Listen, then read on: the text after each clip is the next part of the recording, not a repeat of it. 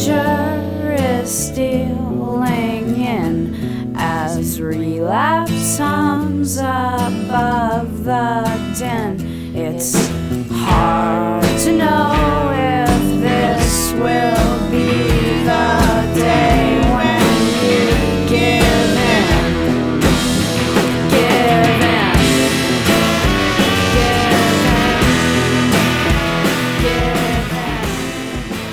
Hello and welcome to episode 342 of the Thinking Poker podcast. My name is Sean Lango. I've been your audio engineer for this podcast for a number of episodes. Uh, and I am here today with Andrew Brokos and Nate Meyvis in their respective towns. Well, well, yeah, tell, us, tell us your town at least. Oh, How, right. how many times have you heard this intro? you know, I was uh, I was forgetting that that little detail. I am no longer in New Jersey. I am now in uh, Hollywood, in Los Angeles, California. And uh, where are you guys these days? I'm in snowy Owings Mills, Maryland. Ah, Soon to be yes. Snowy Melrose, Massachusetts. Mm-hmm, mm-hmm. I've gotten reports from my family in New Jersey about the snow that has been hitting there. So you guys are kind of, you know, uh, the the bread that sandwiches New Jersey, geographically speaking, and it makes sense that that is the trajectory of the snowstorm. Yeah. Well, I, I will say, as a um, you know, a person who works from home, there are a few feelings better than like seeing the mess of the roads, like in the middle of a snowstorm, and you know, people having to dig out their cars and that kind of stuff. And I don't mean to say that I don't have sympathy for those people; quite the opposite. Um, but I also feel immense gratitude of not having to do those things, and um, it is it is a very nice feeling to sort of be inside and warm and knowing that you don't need to be anywhere while. Because I mean, it's otherwise beautiful, but I know that it is a significant headache for a lot of people. Yes. Yeah, I don't miss it seeing it from afar. I, I miss it in a sense, but like the last uh, about 10 years in, in New Jersey, I was living in a town that was, you know, basically sandwiched between Newark and Jersey City and was dense and there was nowhere to put the snow. They would like truck it away because that was how desperate the situation got when the snowstorms were serious. So yeah, I'm not missing that labor or uh, just like the dread of having to go dig your car out or any of that. So what are you doing if you're not shoveling snow? What's uh, well, I, I, I, you know, I meant to say also when you mentioned Hollywood, California, uh, I'll thank you on air. I think I mentioned this on air uh, around the time when it happened, but uh, I actually had the privilege of staying in your apartment in Hollywood, California for a few days while I was visiting LA and uh, playing at the at the Commerce. So thank you for that, and I hope that it's continuing to serve you well. Yeah, truly my pleasure. I believe I was, I don't know if I was in America or in Europe on I tour, think you were in but I remember, yeah, I knew that it was, it was at a time where I wasn't going to be here. And, uh, oh wait, you know what? I know it had to be America just because if I had this apartment yet, that I got this apartment after the Europe tour. So uh, regardless, I was very excited. And you were not the only friend who was able to take me up on just, uh, you know, making use of this space that I wasn't making use of. So uh, very glad that that worked out and that you were able to live the Nickcast life and cancel your hotel reservations. and that that gave me great pleasure too.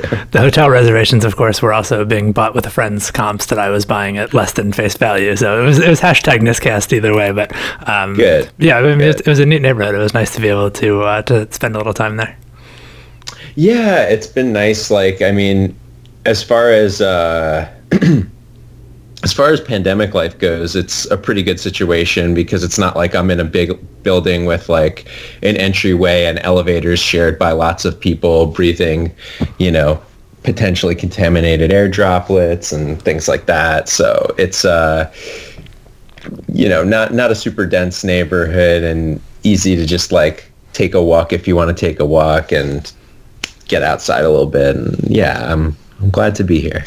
So this may be something that you don't want to discuss on air. In which case, we have uh, you know an audio engineer who can take these take these things out.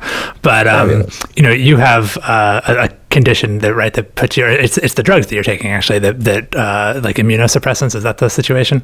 Yeah, yeah, that's right. I've I've been on um, the specific medicine I'm on is a biologic called Humira, which you've probably seen advertised. I was gonna say, I've seen many a Humira commercial. Yeah, yeah, it's it's got a lot of different um, applications for different conditions, and uh, I've been on it for eight years, and um, you know, mostly haven't had any problem. The biggest problem I have is just like American health insurance making it really difficult for me to get the medicine sometimes. But uh, you know, the uh, the downside, as you pointed out, is that it's an immunosuppressant, and uh, depending on who you ask, that could actually potentially be a good thing. I've heard like if you get COVID, having the immunosuppressant might actually mean that your body doesn't like go crazy, but I'm not really looking to find out if it's good or bad. I'm just trying to not get COVID and stay home a lot. So you have not been uh, going to the commerce. No, I uh, well, it's mostly been closed. Like they closed um, maybe like March fifteenth or so. Uh, I I stopped going like um, roughly a week before they closed, uh, and got my money out, and then a couple days later, and, and it was funny. I, I went back to the cage to get my money. And I actually made two trips um, just because I wasn't realizing just how shut down things might get the first time. So I took like a little bit of money and then I went back for the rest. And uh, both times I visited the cage, the workers there were like, "Oh no, we have no plans of shutting down. No, no plans whatsoever." And within like 24 hours of the second visit, they were like, "We're going to be closing indefinitely," and so are all the other casinos in Los Angeles County and all that kind of thing. So yeah, they've they've reopened once or twice, but I have made zero trips back just because uh, all the reasons that you guys have, you know, mentioned on the show uh, that make it seem like a bad deal. Yeah, I was, I was actually quoted in the Washington Post saying and talking about how much it takes to um, to shut down a casino, or how you know the only time I've I've uh, had heard of a casino being shut down prior to this was when it was literally on fire, um, and then like within days, you know, all, all the casinos in Maryland had shut down. Wow. Yeah. So what did they what did they uh, quote you? What was the I, I don't remember the exact quote, but it, it, you know, it was just like they're like I, so I, I had like done a previous. Apparently, the way this works um, is, you know, they're not necessarily looking for the person who's like most expert on a subject as much as like the person who will return a call. Okay, Uh, so sense. you know, I I had um, I they'd spoken to me about the uh, Mike Postle situation a while back, and then I think that same report, like I think someone was like, "Hey, does anybody know a poker player?" And like I was like, "I know a poker player," and then so like a different journalist who was working on the casino stuff was just like, "Hey, let's ask this Andrew guy," and I was like, "I mean, I'll talk to you guys if you want. I've like already stopped going to casinos, so I haven't like been following it that closely." And they were like, "Okay, but you'll talk to us, right?" Like I, every time that I've like had a journalist contact me, and I've tried to say like, "I don't really know that much about it," but they're always like, "Okay, but you'll." You, you know, like they're they're just trying to get their job done like anybody else. Makes sense. Yeah. Yeah. Um, I meant to ask you also too. I mean, I know a lot of people will know this because uh, they've listened to previous episodes or they've read our, our FAQ. But uh, what is it that you were doing, you know, touring around Europe and the United States? Oh, so um, yeah. So for for those of you uh, who didn't listen to episode forty something that I was on originally, and uh, you know, I've I've You were made on at least one other one. No, there's been actually. It's it's been I lost count, which is how many times I've been on the show. But I was on with like you and Carlos once, and then one or two other times here and there, just sprinkled in. Um, uh, I've I've been able to make an appearance, but yeah, to give a brief introduction, I uh, I'm a musician primarily. That's kind of like you know I went to school to study music, and uh, my training, so to speak, was actually in jazz. And uh, it's still a love of mine, but not something that I spend quite as much time doing, especially from a performance uh, perspective. Um, Yeah, so and then after college and jazz and all that, uh, I continued as I have my whole life playing a bunch of you know rock music of various types um, and uh, garage rock, Southern California um, all star Mikal Cronin was a friend of a friend of a friend growing up, and I uh, fell into the good fortune of playing with him on one of his first uh, tours after he signed to Merge Records. And, you know, we got to know each other as, uh, you know, touring bandmates. And then from there, just, you know, formed a friendship. And I got to play on uh, his next record after that, where um, guitar is my primary instrument, but I was actually playing bass on that mostly and uh, then yeah for that for that more recent record during 2019 which was uh, the year i moved out here um, a few of those months of that year i wasn't actually living here at all because we had just you know a good number of tour dates to support that album uh, release. And uh, two of those months were in the us separated out you know uh, one earlier in the year and one later and then uh, one of those months was in Europe, which was nice because I had played some shows with him in Europe in the past, but it was kind of like a, you know, week and a half short stint. And this was like, we saw many more countries and got to see some new places and check some new things out. So that was, uh, that was exciting. I, I hadn't done any like, you know, extensive, uh, performing out there before. So it was nice to have that opportunity.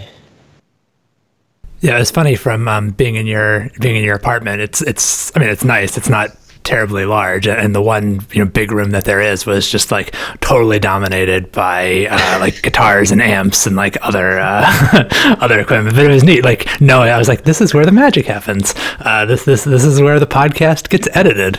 Uh, it was it was it was kind of surreal to be like standing on that end of it. Like I felt like I'd stepped through the computer into uh, you know like the the back end of the show.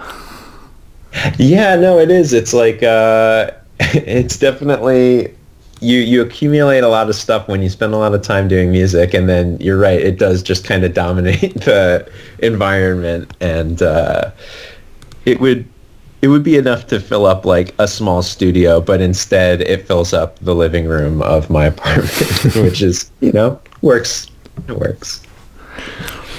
Uh, so what have you been doing poker wise are you are you playing online? Has, has poker just taken a a backseat yeah, so um, if I back up slightly, um, poker took briefly sort of a front seat um, during the times I wasn't touring uh, and I was in Los Angeles. It was sort of like, oh look, the Commerce Casino is a cool place to play some poker, and I just basically when I wasn't on tour um, for the first time ever was being like a regular um, participant in that live room, you know, compared to the past where if I was playing poker live, it was usually like I was going down to the Borgata for a night or two um, and just playing while I was there. Or, you know, occasionally if there was like a tournament um, series going on there, I might make a little bit of a longer trip um, for that so I was playing quite a bit at the Commerce uh, leading up to the shutdown. And then uh, since the shutdown, I've kind of gone through two main phases. The first main phase was like me playing a bunch of um, a combination of U.S. facing sites, uh, some ignition, and some global poker, um, which was new to me and then playing some on uh, the Poker Bros app. Uh, there were a couple, some people that I knew from Commerce had you know access to some of the clubs and stuff like that. So through them, I was able to uh, get in involved in that world. And um, you know, so poker it was it was interesting, kind of like being at the Commerce all the time. You know, I had never been in a card room kind of day in and day out and seeing the same people all the time. And my previous, um, I guess like casino experience at the places on the East Coast, I would just kind of like mostly keep to myself and chat if I was being chatted to and whatever. And if I was playing in like a casual home game, I was much more like uh, I don't know, outgoing or you know, conversational.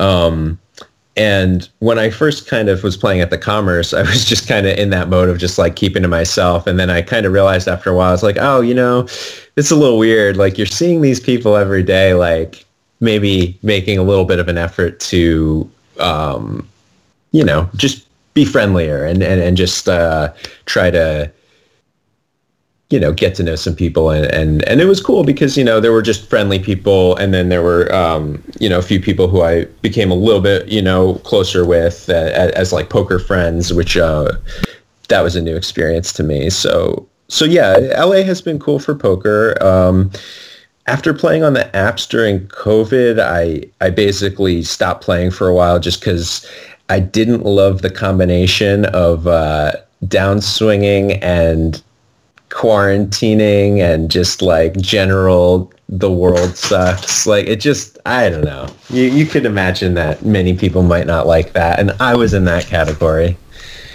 Um, so that brings us to the present which is i play a little bit on those apps and i basically the only poker i've been playing consistently lately has just been a handful of like home games, which are mostly just with friends for fairly low stakes. Um, but it's been a lot of fun and uh, just like a good place to kind of get the enjoyment of poker back, get some confidence back that like if you do these things that you know are good, then you're gonna just win the chips eventually. So uh, yeah, my, my recent poker playing has yeah been pretty much just a, a handful of home games each week, and and uh, that's you know it's good. I, I, think like when when the world reopens, I'll be excited to like get back into things at Commerce. But for now, this is kind of like a good good way for me to spend my poker time at this moment. So you're in two worlds about which people wonder whether they'll ever come back the way they were. People wonder whether live poker will ever be the same, whether people will feel, you know, disgusting being, you know, so close to poker players who aren't always hygienic. And I also was recently you know, listening to music world people saying that like live music depends so much on physical intimacy that like they're just not sure whether that will ever be the same. That like, you know, like like like distance music consumption, that's just not a thing. Um, do you worry? Like you, you're talking about when the world comes back, but in the case of poker and in the case of music, to what degree do you think the the atmospheres you're used to are gone forever? I mean, I I definitely think that they are gone for like the immediate and sort of foreseeable future um, for the reasons that you mentioned. You know, it is a very you, you know you share your space with people quite closely in even if it's like a seated classical music event you are right next to the people the same way you would be on like an airplane or something um, and or at a poker table um, that said, I mean, I don't know. I I know people who have just uh, gotten the first round of COVID vaccines because they're healthcare professionals. Like, it seems like I can also just imagine, you know, given time, that we will get to a place where just breathing other people's air is just the thing we do again and don't really think twice about. Um, so I don't, I don't know. It's hard for me to imagine that the old version of, uh, you know, a show that I played with like Mikal Cronin, for example, uh, is just like, I don't see that never happening again. I, I think it's coming at some point, but it is not here now. Uh, what is here now is very different. And I'm sure like in some ways there will be lasting effects on you know, the poker world and the music world. But I don't think it's going to come in the form of like, we will never see um, 8,000 people go to Vegas to play the main event again or, you know, some big show with everyone just like crammed together in front of a stage or something like that. Uh, I think it's, I think that's bound to return. Um, but I don't know. You guys are smart guys. Do you think I'm wrong about that? I think things change. I, I don't know. That's my my honest answer is I don't know. I'm also wondering whether baseball is just kind of gone forever. Like I, I just mm. it, it, sort of feels like something just kind of slipped away there. and Nobody cares anymore. Like, uh, but but I don't know. Um, gone. Yeah. I mean, as like a culturally central thing. I um, see. So you're not worried that like people won't be allowed to be close together someday. You're worried that like maybe people won't want to be close together at poker rooms or or shows anymore because it's just kind of like past its prime or something? Some combination of that like either people's instincts change and i mean I, am speaking as a germaphobe and like if everybody were as hesitant like well before covid i was hesitant to get in in other people's space and uh, you know some combination of x percent of musicians having to get other jobs because of covid and people's just dispositions changing and you know like the marginal person the person who would barely rather go see a string quartet than go see a movie um, now or, or stay home and watch a movie you know just like that marginal person. Just has a disposition where the string quartet is just a little bit less appealing because it involves like like intimacy. It's not just that it's not just that, you know, as a matter of, of contingent accident, you have to be near another person to see it. It's like that's part of the magic of it, right? Um, you know, like one analogy is sports that were associated with gambling. You know, like as gambling gets more and less popular, those sports also get more or less popular. Even if the people aren't gambling on it, it's just sort of like a part of the culture of the thing and a part of how you experience it. And as, as the comfort with that element of it goes up and down, the popularity of the thing goes up and down. Hmm. Um, and I just I just wonder like if there if there are just fewer people in the world um, who who want to go see jazz show. Like it's like I don't know, like, like well, I mean, no one wants to go see Jazz Snows any day of the week, anytime with oh, pandemic yeah. not. yeah, yeah, yeah. As, it's just like as, as, a former jazz studies major, I can tell you the market is tiny. yeah, yeah, yeah. It's just like when I think of live music, I think of like the old TT the Bears in Somerville, which I think is closed now. But like, it's like, oh, like let's go get in a cramped basement. Like that's the thing. It's going to be this special thing, and you're going to be in a box with a hundred people sharing this special experience. And I just wonder if like people just don't want to. Like a year's a long time to go around thinking every day that being in a box with a hundred people is is a bad idea. and you know. Uh, I think you're right when it comes to those like marginal cases where someone was already like uh, sort of indifferent between going or not going. That like like if they're if they're kind of like gonna continue or fold like and they've been folding for a year, maybe they just keep folding for life. Yeah. Um, but I think that the the like you have to kind of want to go to the shoebox to go there in the first place. And a lot of people really love the shoebox and miss it and and can't wait to get back to the shoebox.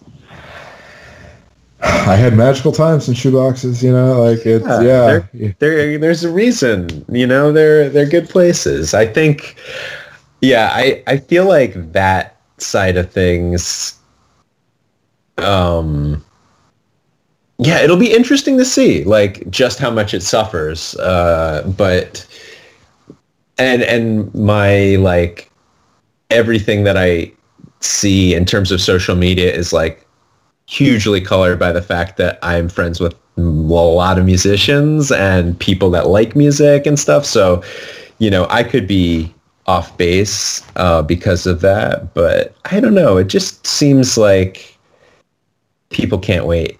they want that back. Mm-hmm. Mm-hmm. Yeah, I, I, would say live music is probably one of the things that I most miss. And I didn't even, I mean, I maybe went to like two or three shows a year. It's not like I was some huge live music buff, but, you know, I'm not really a person who does a lot of things, period. Um, so, I mean, it is one of the things that I've sort of noticed the most uh, lack of. Yeah, it's, it's something that like I feel like I took for granted and now that it's like not something that's easy to do it's like oh man uh, or or I guess like uh, if I was in a different city like New Orleans or New York or someplace where like people are just setting up outside and playing and it's a city that's a little bit more conducive to like foot traffic and doing that kind of thing um, like I miss that. Like I'm bummed that that's not something that I could just like you know, walk down the street and check out some live music even during COVID. I I should also say music has arguably been a bigger part of my life during COVID. Like I was thinking about people whose like my opinion of whom has gone up and down during COVID. Mm-hmm. And and among the people for whom my opinion has gone up, I may have said this on the show before, is like Brahms. Turns out Brahms is amazing and like music is just a big part of my life. And maybe it always was, but you know, really big now. So, yeah, arguably there's there's I don't know. Maybe I'm not the only one. Maybe I'm not the only one. I I, I have a question about being a jazz studies major. Um, I once heard the phrase handpiece, and I googled it, and most of the hits were for um, like syllabi, or, or at least some of them were. Did you ever have to study handpieces? Can you do handpieces? Uh, I'm gonna have to Google that or ask you what it means. I don't think I've so, ever heard that term. I, I, heard about it in, in the Ken Burns jazz documentary. Oh, okay, it, was about, sure. it was about how good Jimmie Lunceford's uh, band was, and like like maybe they weren't the very very very best musicians but they were always well dressed and well choreographed and they had really good hand pieces and i think that's a phrase that just means like when you shake your hands around in a in an amusing way while you're singing? Like like it's it's just the stuff you do with your hands when you're yeah. It's like are you really good at doing entertaining stuff with your hands? Like like like, like if, you, if you like in how many different ways can you you know sort of shake your hands in an entertaining way while while while singing? Well, I will say I um I sing about uh, uh, my the extent of my singing is usually just around myself and only myself. Um, I, I studied guitar in the jazz studies department at uh, at my university of choice, so I can't speak to hand pieces because my hands were busy touching guitar strings. Um, maybe that's entertaining to look at though. So I don't know. All right. And, and it's not the case that like you had to, you know, get a, it's not like you had to do rotations as like a singer and a drummer and, and other things like just to, that, that that's not part of the training. Um, part of part of the training generally for for classical or jazz, um, and this was true at, in my program, was uh, piano, which was actually like my first instrument was piano. So it was kind of like I stopped playing piano in middle school because I was like, oh, piano's not cool and guitar is cool. And then like you know. Uh, in college, I had to play piano again, and I was like, "Oh, I like this. This is like I missed this. My hands are starting to remember things they knew like a long, long time ago. And uh, so I did have that experience where you had to kind of like do your rotation um, being a competent and functional pianist. Uh, but outside of that, my school didn't really require anything. Um, like you had to sing in ear training classes. You had to develop your ear and all that kind of stuff. Um, and I think like I feel personally like everyone should be a drummer too. Like I I started I played drums before I started guitar and um, even though it hasn't been a thing that I've like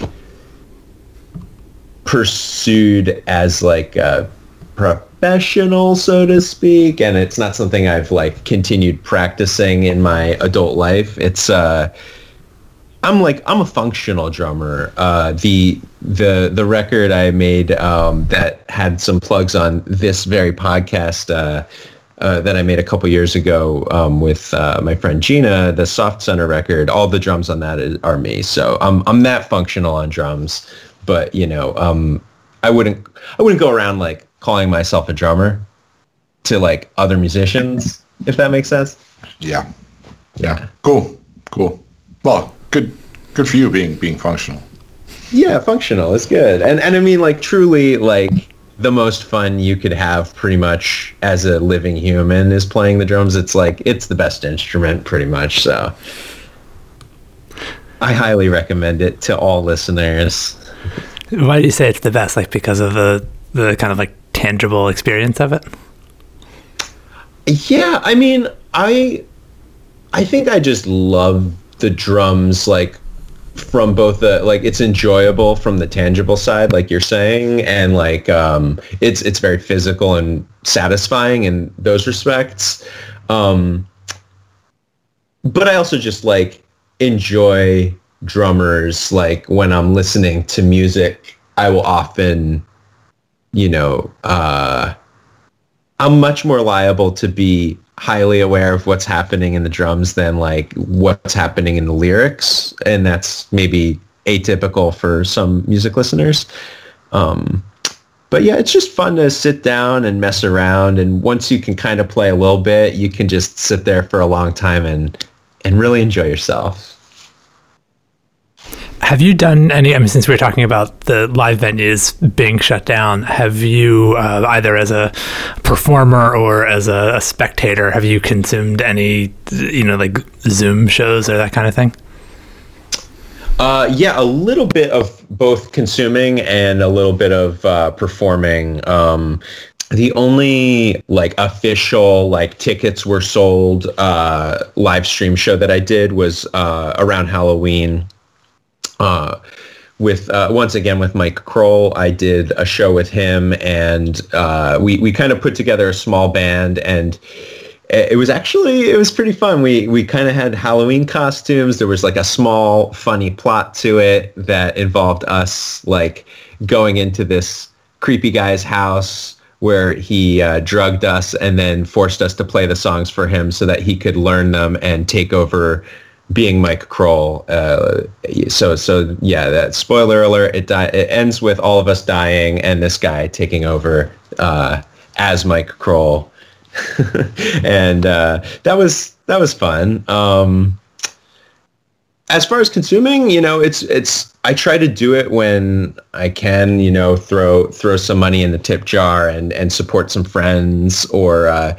just even checking out people's live streams. Like a lot of friends will do maybe a weekly thing uh, streaming on YouTube or one of the other uh, ways that people stream. And yeah, so it's not the same. I definitely uh, don't really consume a ton of those shows, but uh, I try to just tune in when I can and you know, even if I can only catch a little bit, it's nice to just show up and, and support and enjoy some music. Is is the relationship of um, like online music to live music comparable? Would you say to the relationship between online and live poker? Like that, some of the things that you're not getting from being in a live show might be comparable to some of the things that you're not getting from playing live poker. Hmm. Yeah, that's an interesting question. And I think that like I think of online poker as inherently having all of these benefits compared to live poker. And I think of online shows having all of these like um, detriments. and so I would just like, without giving it a ton of thought, I would say they're almost opposite just because like live poker yeah you miss out on some of the social aspects of, and the, the sort of human interaction and those things. Um, but like let's think of all the great things that you don't have. You don't have people berating the dealer. You don't have like i don't know just like really really slow decisions every hand. Uh, like uh, you can I don't know, you can enjoy the speed of it and the comforts of home and uh, yeah, I don't know. I feel like those last couple things, enjoying being at home, is probably like the the biggest common ground as far as positives go. But it's yeah, it's an interesting thought, like how how the live versus online thing um, plays out with both of those. I mean, when, when it comes to musical performances, and which is the only, I mean, I haven't even tried to watch like comedy online, which is also something that I've enjoyed doing live, but I feel like that would uh, my sense, I've, I've talked to Clayton Fletcher about this a little bit also, and he doesn't seem really inclined to do it. Like it seems like um, comedians might rely even more than musicians on feedback from the audience. To like, I think it's even more difficult for a uh, comedian to kind of put on their best performance without feedback from the audience. Uh, maybe I'm not giving musicians enough credit there, but um, no, I think you're right, and I, I have a lot of friends um, who are in that world of comedy, and and I've definitely heard it said that like missing that that feedback is pretty weird. But uh, you know, I, I have felt like the times that I've watched uh, so like there are some people that I've seen uh, musicians I've seen perform both live and online. And I mean, of course there's a lot of intimacy that you're not getting from from seeing them live. But uh, you know seeing them like in their homes where just like at some point their like child runs out while, they're playing or uh, you just like can see what their just like see what their home looks like i mean there there's certainly an intimacy there that you're not getting in a live show yeah, I think that's uh, that's definitely true. Uh, the the one that I was just referring to that I did was it was actually not a live stream, and everything was kind of like made up to look spooky and Halloweenish. Mm-hmm. So it wasn't that kind of um, vibe. You know, I we we were because it was pre-recorded. It didn't really. You didn't miss that connection with the audience because I don't know. It was almost more like being in the studio. You're just trying to like get a good performance off, and like yeah, there's video that's not always there in the studio, but like I don't know. It's sort of a, a weird hybrid between like the experience of playing live and doing a studio thing. Um, but yeah, it's it's true. You do like I when I when I tune into my buddies like piano uh, live streams, I'm like in his house and I'm looking at his piano and I'm looking at his walls and it's like that is not the normal way it goes. I also have um, I, the Boston Debate League is doing like their full season. They, they had they canceled the city championships last year because those would have from the, the last season, those would have happened in like March, and they didn't have time to set things up online. So those ended up getting canceled. But for the current school year, they're doing the entire uh, season online. So they have, you know, they're having these debates online, and the kids are, I guess, mostly at their homes, um, competing against one another. But I mean, for me, it means it's actually more convenient for me to volunteer for them than if it's difficult for me to go up to Boston anymore to to volunteer to go to Boston Debate League events. But with them doing them online, you know, I, I judged this the first time there had been online debates for various reasons in the past. People are in different countries and they want to have a demonstration debate or something like that. But um, you know, to just like judge everyday debaters, uh, it was not something that I had done before, and it was a little weird. But it was also you know, for similar reasons. It was like you are just like seeing these kids in their in their homes, in their bedrooms, or wherever they're they're doing this from. And we had a speech that got interrupted because somebody's dog like ran in during her speech, and there was one. Um, I had assumed it was her sibling, but now that I think about it, this could just be how how she was talking to her parents or her parent, whatever. But um, like in the middle of her speech, she just um, turned towards her bedroom door, which I couldn't see, and just shouted like "Get out!" and like went back to her speech. so it's like it's a very I wouldn't say that I prefer it to judging a live debate, but um, you know, similarly with with the uh, online musical performances, it's, it's, a very different experience, and there's some form of intimacy there that uh, that is not happening in a live venue. Yeah, yeah, I think it's just like it is different and and uh but that's that's funny. Do they do those even in the summer, or is that like a school year it's, thing? It's school year. It's going to run okay. like October through March. They're actually they did have a summer camp, um, which I think they did online. I did not, uh, which usually they would have done live, of course. Um, I did not have any role in that, so I don't know what that looked like. But I think they were doing something over the summer. Oh, that's cool. Yeah.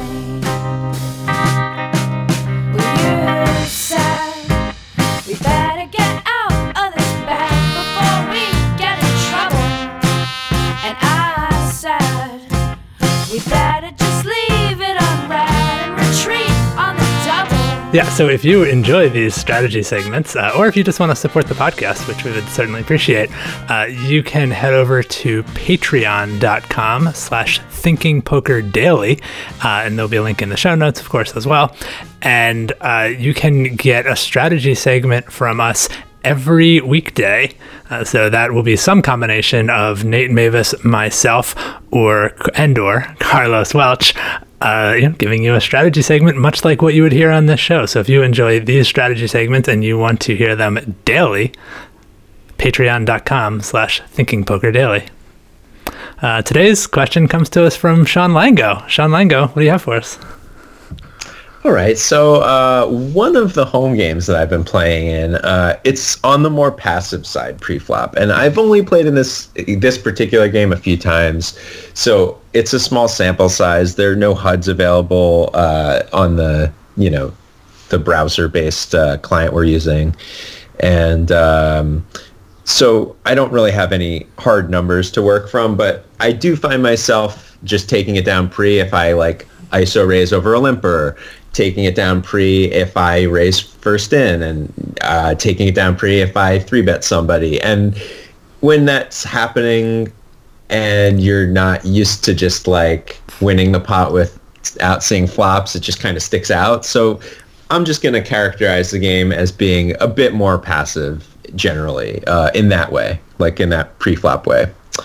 Um, so the question that I have is, um, when I'm facing three bets in this game, uh, it seems to come up like typically when it happens, it seems like I'm facing three bets that are sized a little bit smaller. For example, if I open 3x, um, I might see a three bet from one of the blinds uh, to like 2.5x the size of my open. So I'll be in position facing a smallish three bet from what is a tighter range. Uh, like it's not like people are just like three betting, you know, the GTO solve chart or something like that. Um, and my question is, what would you do with your sort of like uh, your default defense range versus that kind of a three bet, given those um, parameters that I have outlined. When you say your usual continuing range, you mean like the hands that you would typically continue to a three bet from that position if it were larger? Yeah, and if it yeah, so like um, assuming that it was someone who uh, was like you know three betting like the textbook, you know, uh, modern poker theory like frequency and size, but this is clearly a smaller size and a, a narrower uh, range that's probably probably more top heavy, so to speak, and uh, you know that I you know I don't have a lot of information on exactly what is in this three bet range, but that's kind of my guess. Yeah, that would be my guess as well. Uh, I think we can actually use the the Play Optimal Poker 2 range construction process here, so we can we can I'd love to do that. Determine our needed ranges, uh, so we know that we are going to be in position and we're getting pretty good odds. So we don't want to fold terribly often. Uh, so we know that we're going to have we're going to be doing uh, quite a lot of not folding, uh, which usually means quite a lot of calling because there's going to be a lot of hands that you know because it's a, a pot odd sort of thing. We're not necessarily looking to put even more money in the pot, but we are also looking to like it's sort of like playing from the big blind. You know, you're uh, kind of not looking to surrender your hand, but not really looking to make the pot any larger than you have to either. Um, so you know we, we're going to be doing a lot of calling, and then we also don't want to be doing too much four betting if we believe that the range is strong. So that's all the more reason to be doing a lot of calling. We even given that we're in position, and if we're only playing 100 big blinds, we also don't necessarily want to shrink the SPR uh, more than it already is because that's going to reduce the value of our position. So I think there's like a lot of arguments in favor of calling. That's not to say that I would have no four betting range here, but I think mostly we want to do is like a lot of calling. Um, some amount of folding, some amount of four betting, but you know, when in doubt, call. Good. Um, can I say just sort of two quick psychological things? Um, One is I have long experience being three bet by ranges that are too tight to sizes that are too small. And it can be very, very frustrating to call and then fold the flop a lot when you miss or hit a little bit, but not enough to continue. And then they bet like, you know, twice the pot uh, with, with, the, with their with their overpair and you can't bluff them off of it or whatever. Um, mm-hmm. And, you know, so just have a good plan and have faith in the plan and and roll your eyes. I mean, don't roll your eyes, but you know, just it can be frustrating. And take a deep breath and you know, be be kind to yourself. And thing number two is like if the stacks are short, and I know like this is just like pot odds 101, but um, sometimes you really should fold. So you know, don't be afraid to fold if the stacks are so short that the strong range part overwhelms the small sizing part. But what Andrew said is more important and more fundamental and smarter. So just listen to him. Yeah, well, in this case, I would say most of the time the stacks are not short, but that is actually relevant just because the way that this uh, home game client works, it's not easy to just always top up. So there are times where you may have like lost a pot and you're playing 30 big blinds because you haven't, you know, you couldn't just auto top up or something like that. So I'm glad you mentioned that. and yeah, I mean, I, think what what Nate said bears underlining underlining, which is that because you are making pot odds calls pre-flop, you should expect that you are going to be at a significant range disadvantage when you go to the flop. Like you already believe your opponent's range was pretty strong. Your own range is fairly weak, both because you're passing up the opportunity to four bet and because you're getting a really nice price to call with a bunch of weak hands. And that means you know you should expect that you're going to be doing a lot of uh, folding and not a lot of raising on the flop for a lot of the same reasons that you were not doing a lot of raising pre-flop. Yeah, that makes sense. And would it um, just from a like sort of Mm, I don't know, uh, number of combinations or like your total distribution of hands that you get to the flop with is gonna you're gonna have a bunch of hands. So the reason that you're not continuing even if you get a little bit of it is because of their big advantage and the fact that you have so many hands to choose from to continue with that you're going to be choosing the best ones of those to continue with. Right. Yeah. The, I mean, you're not going to be. Um, you you can afford to be selective, uh, and yes, you don't okay. really have the incentive to continue with. Um, with really like this, this is the situation where it's going to be correct to give your opponent profitable bluffs. You're not going to be looking and saying, um, "Oh, I will minimum defense frequency says I should be calling here at such and such." You know, because he's starting with a much stronger range than you are. Uh, it's it's going to be correct for you to fold at a frequency that would make uh, betting any two cards profitable. That's like baked into your into your pre-flop call. Yeah. Okay, got that makes yeah that kind of so this is yeah that's good. I I think I've been basically approaching it this way, but with like some doubts about like is this the right way to be approaching this? But that's uh that's why I asked you guys this question. And uh, I think if if you're on an app, it is okay to roll your eyes. Yeah, yeah. I think I I'll, I'll make sure to roll my eyes extra. yeah, I, no, no, no, no. Be be be the master of yourself. What was Tommy You know, it's no, like, that's understand. True. It's a you're you're you know you just you're just riding the waves, just riding the waves. Yeah. Well, that's yeah. Did, did you have other theory questions, so, Sean, or was that the? I did. I did have one other one. Uh, it, it's a little less. Um, I don't know. It, there, there's a, a little bit of a lack of clarity to the way I'm asking it, possibly, but I could just let it rip and we could do what we can do with it. Yeah, we'll figure it out. Okay. So uh, my other theory question that I have half baked for you guys is, um, let's say uh, I don't know if you guys have been watching any of the Daniel Negreanu and Doug Polk heads up match.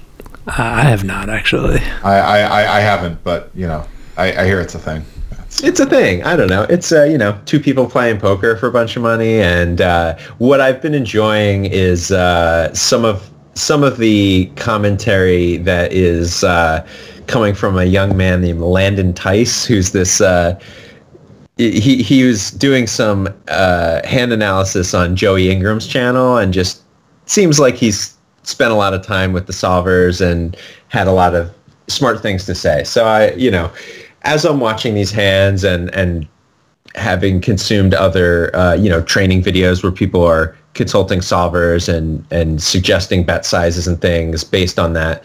Um, I've noticed a discrepancy that comes up sometimes um, where it's like there are times where uh, you could say you are the player with a significant range advantage on a given flop texture and um, it's I guess what I'm what I'm wondering is it seems like sometimes the answer in that situation for what bet size should I use is you should uh, use a large bet size even like say on the flop.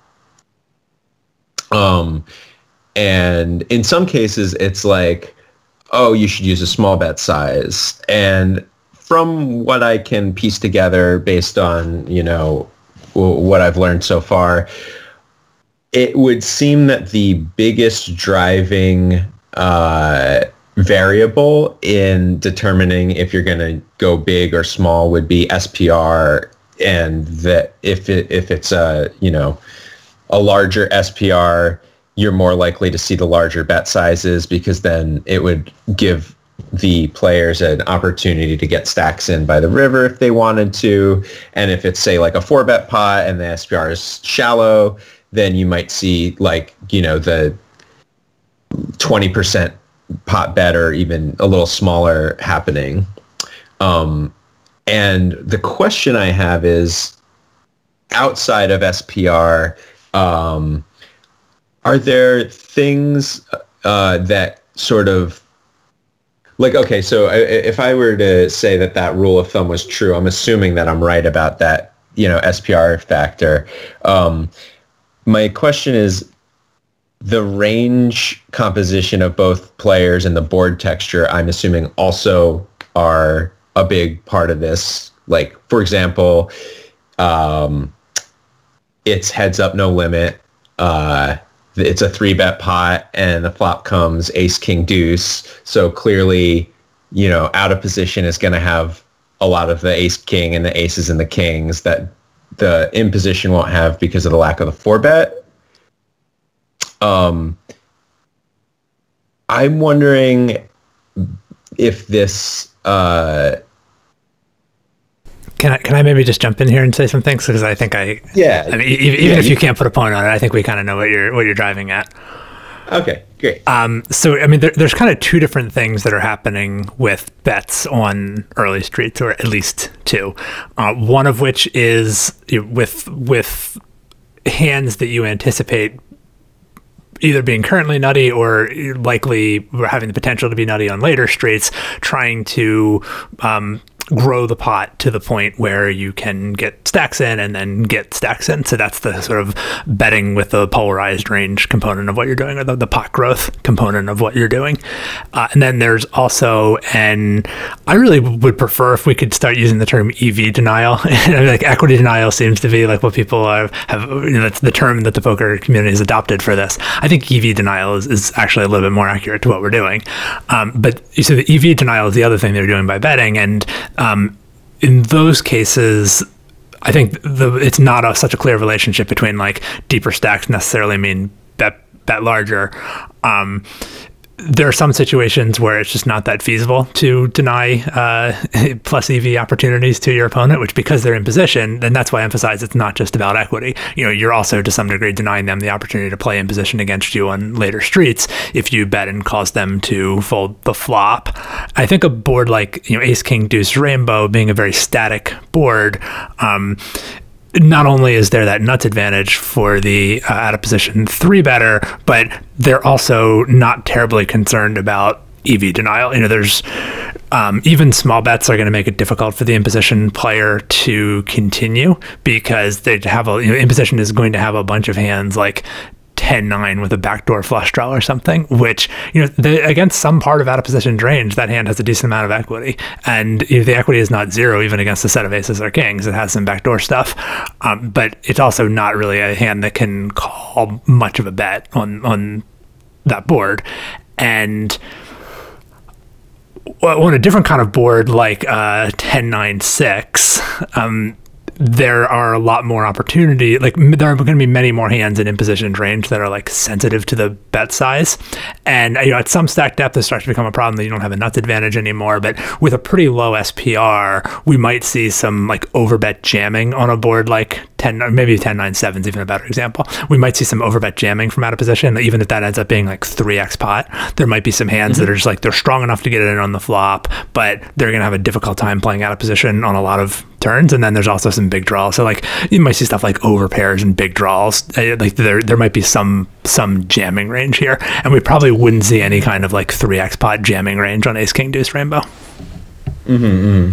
Which like I, you might see that on Jack 10 3. Yeah. Got it. That that I have nothing to add to what Andrew said.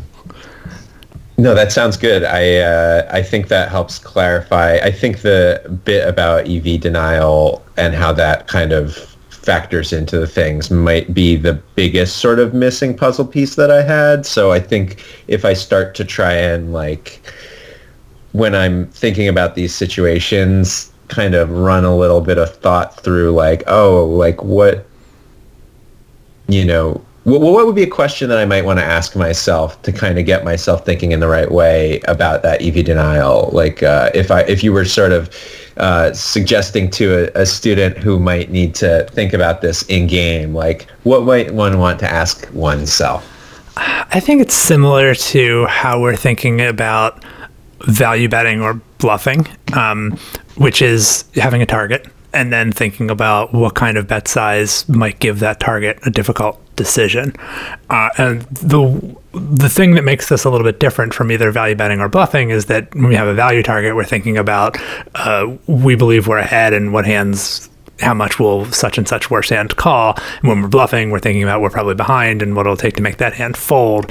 In the case of equity denial, we're I mean, I guess for one thing, we're we're talking about now about a range, so it's not even necessarily that we're expecting to be ahead or behind. But you know, part of what we're doing is even when we're betting hands that we do believe are ahead, it's still like what's it going to take to get this player off of? For instance, you know, like if we have uh, pocket aces in, in position has like king nine with a backdoor flush draw and jack 10 deuce. Um, we don't really have that much interest in letting them see more cards because there's not a lot of turns where they're going to make mistakes against us and there are a lot of there's a lot of ways that we could end up making mistakes against them later, you know, against that that sort of hand.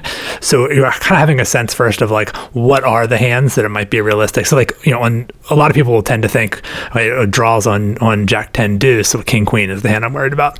I mean, King Queen's probably just not going anywhere. So you know, there's a question first of like what even can you give a difficult decision to? There might be some hands that you know there's just there's nothing you can do. Like they're just you know, and much like if someone flopped the nuts, there's just, there's not a way to like get them off that hand. Uh, so at first it's a matter of identifying like what even are the hands that I might be able to present with a difficult decision, and then what tools do I have available to to do that? Um, you know, overbetting is only going to be a tool that's even available to you if you have a nuts advantage. So in, in a situation, and that's why I said like SPR is so important on like the 10 9 7 2 tone. At a low SPR, being the out of position three better, you will have a nuts advantage because overpairs are nutty if you have SPR is like two or three. Uh, if the SPR is seven, you might not have a nuts advantage as out of position, in which case you might not be doing overbetting on that board because the the risk of getting it all in with aces your opponent will just have a hand better than aces, maybe often enough that that you can't just like jam, uh, you know, or, or, essentially like bet to get stacks in with, with some like big overbet on on the flop. So it, it is a question of does the composition of the ranges give you the tools that you would like to have? So like once you determine, okay, it would require an overbet. You know, is that even a feasible thing to do with your range?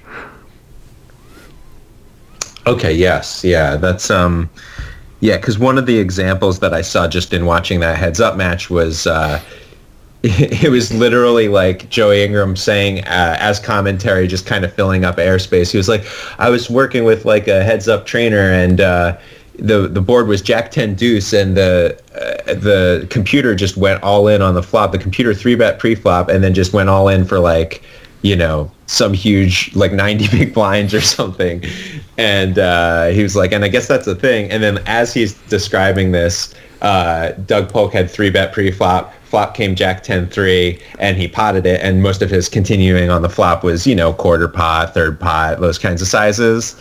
And, uh, and it's just kind of like, you know, that was one of the situations that kind of caught my attention of like, okay, so like there are these times where you're just going to ramp up the sizing and you know, sometimes I feel like I'll I'll see conflicting things where it'll seem like oh, the solver really wants to start with a huge size on this board because it's got ace queen on the flop and that really favors, you know, the uh, aggressive pre-flop player.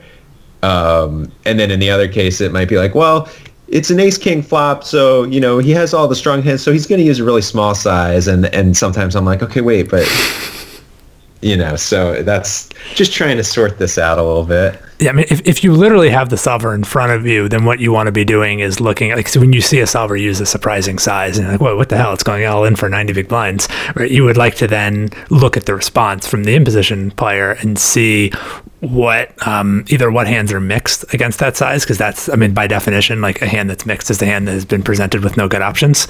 Uh, so Yes. but if you can look and see like what are the hands that are being made indifferent between calling and folding with this bet size, that tells you what the targets are. And of course, that's not actually how a solver yes. like a solver doesn't say, okay, I have these targets. But for for translating what a solver is doing into these like mental models, that's how I would do it. I- mm-hmm. I'm really sorry. I have to run. I it was yeah. I, I deep yeah. It's fuck yeah. Sorry. A true pleasure, Nate. I'm so glad we got a chance. always Have a good night. Talk. Thank you. Have a good night. Yeah, so so that was that was uh, a very helpful bunch of things that I'll listen to again while I edit and continue to think about. Good. Uh, anything else that you wanted to talk about? Could, could you leave us with some music recommendations? Sure, you know I I, Well, I, I don't uh, mean to pigeonhole you. You so can recommend whatever you want. It doesn't have to be music. well no it's just funny because i'm always like anytime anyone just even asks something as simple as like oh what music have you listened to recently? I'm always like drawing blanks.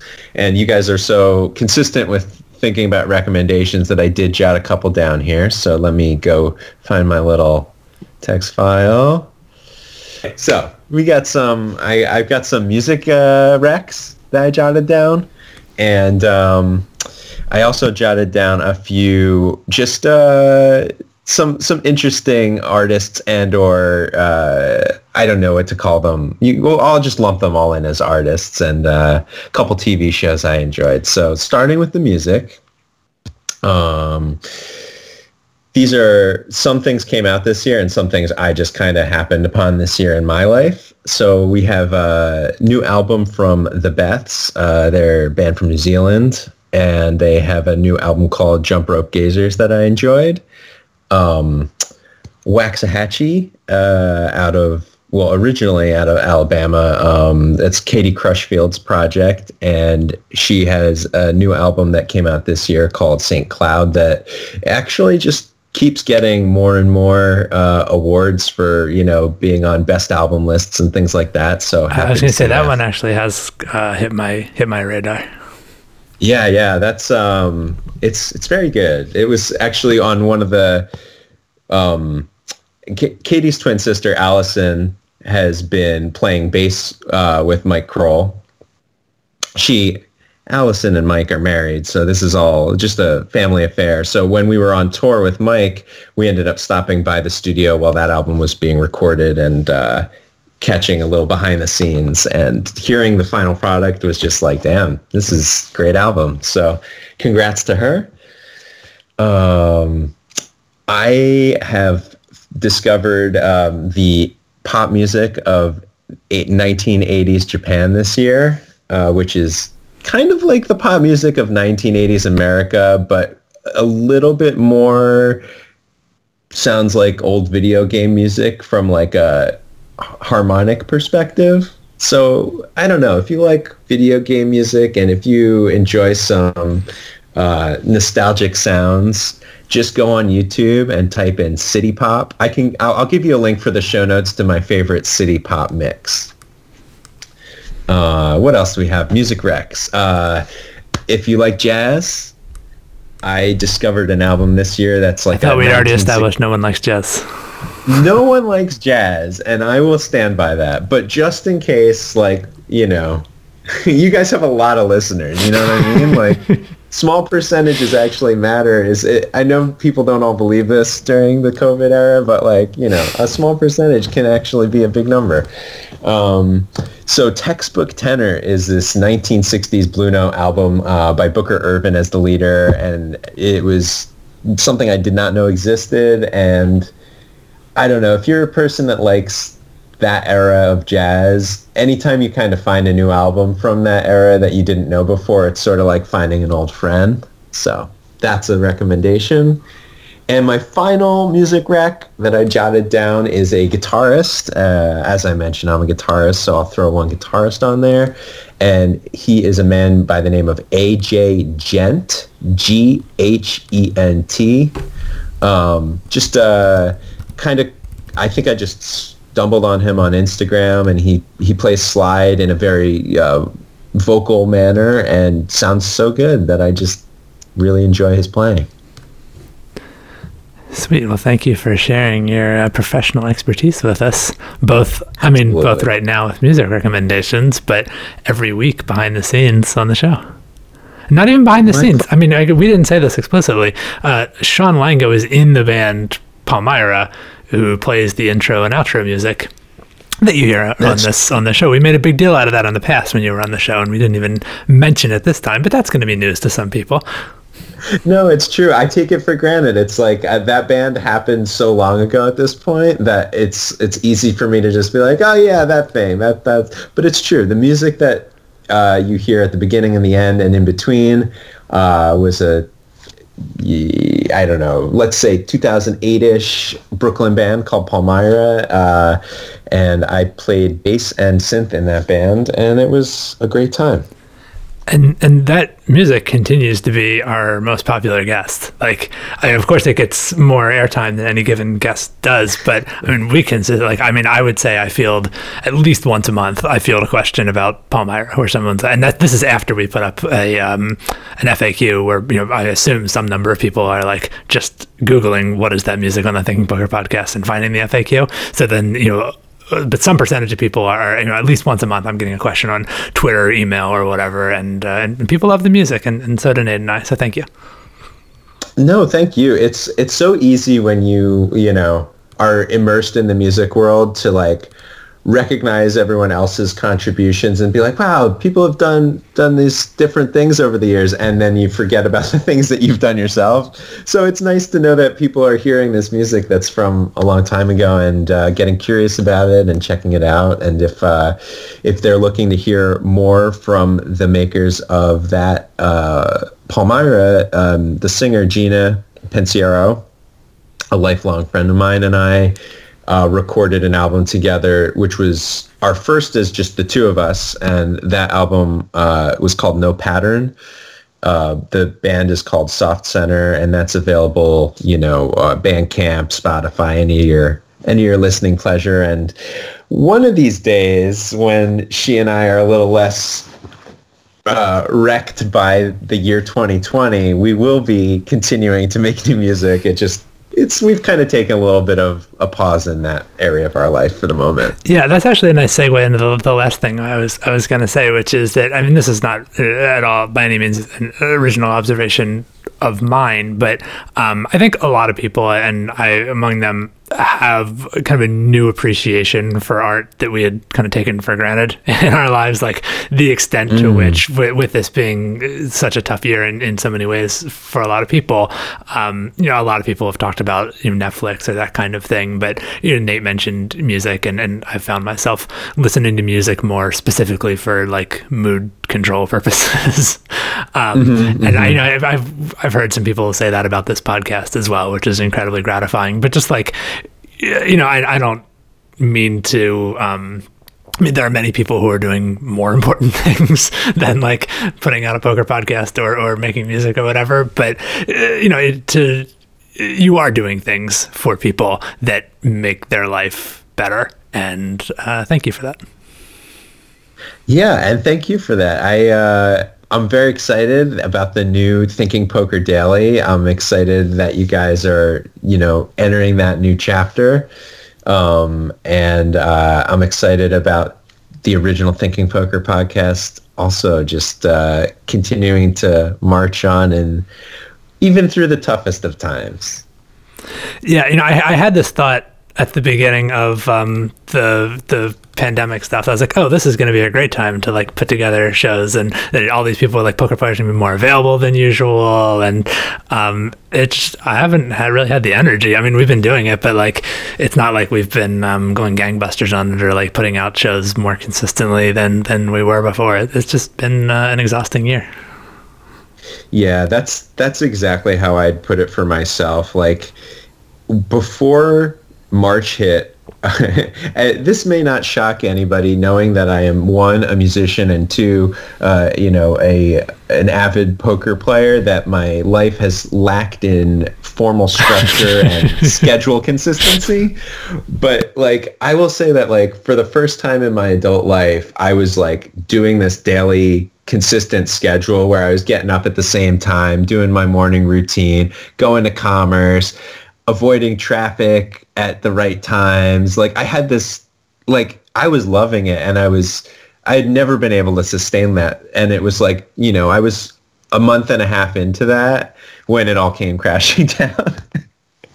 and uh, the hardest thing about this, you know, very difficult year has just been trying to find that energy to do things, you know, whether it's something creative or I don't know, even just the basic things that you have to do in life. So I I try to go it's easy for me to be hard on myself. That's something that I've always had an easy time doing. So this year I've been trying to learn how to be as Nate said, be kinder to myself and uh, just do the best I can with uh, the cards that I've been given well, thanks for what you've been doing for us and happy holidays to you. Thank you, and you're welcome, and uh, and happy holidays to you as well, and happy holidays, Nate. Uh, we we miss you. Have a good night. So I just remembered something I meant to announce on the air that I'd forgotten about. Oh, well, great. I will uh, contact the editor on your behalf. All right, listen to this. Peter Piper picked a peck of pickled peppers. Did you hear there was no popping? I, I got a pop filter. You got a popper stopper. I was literally yeah. I was just installing it like in, in the seconds before we started recording. I was like, how do you screw this damn thing on here?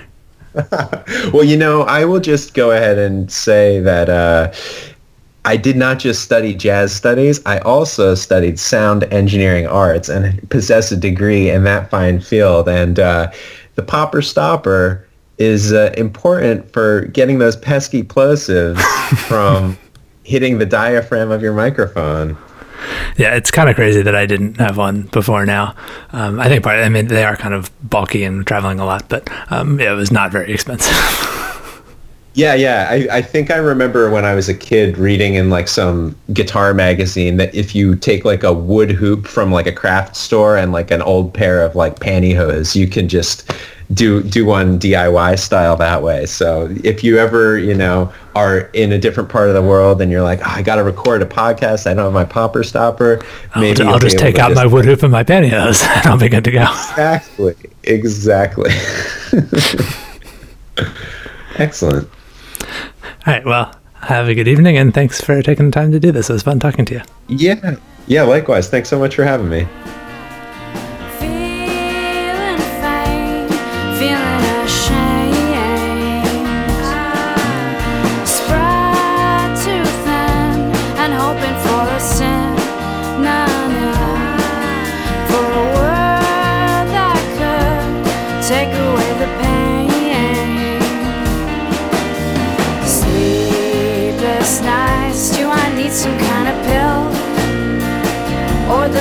Devotion of a Carmelite or the fair passage of a bill, and who will sign us into law? I know you won't,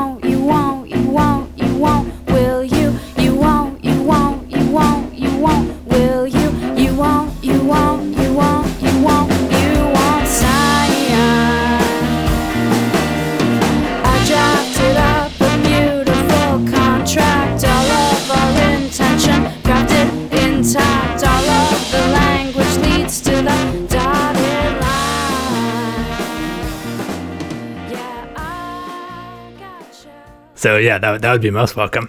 I, I will tell Yeah, people. my, my, my answer is yes. I also want to do strategy. oh, great, thank you. yeah, yeah, good. Um,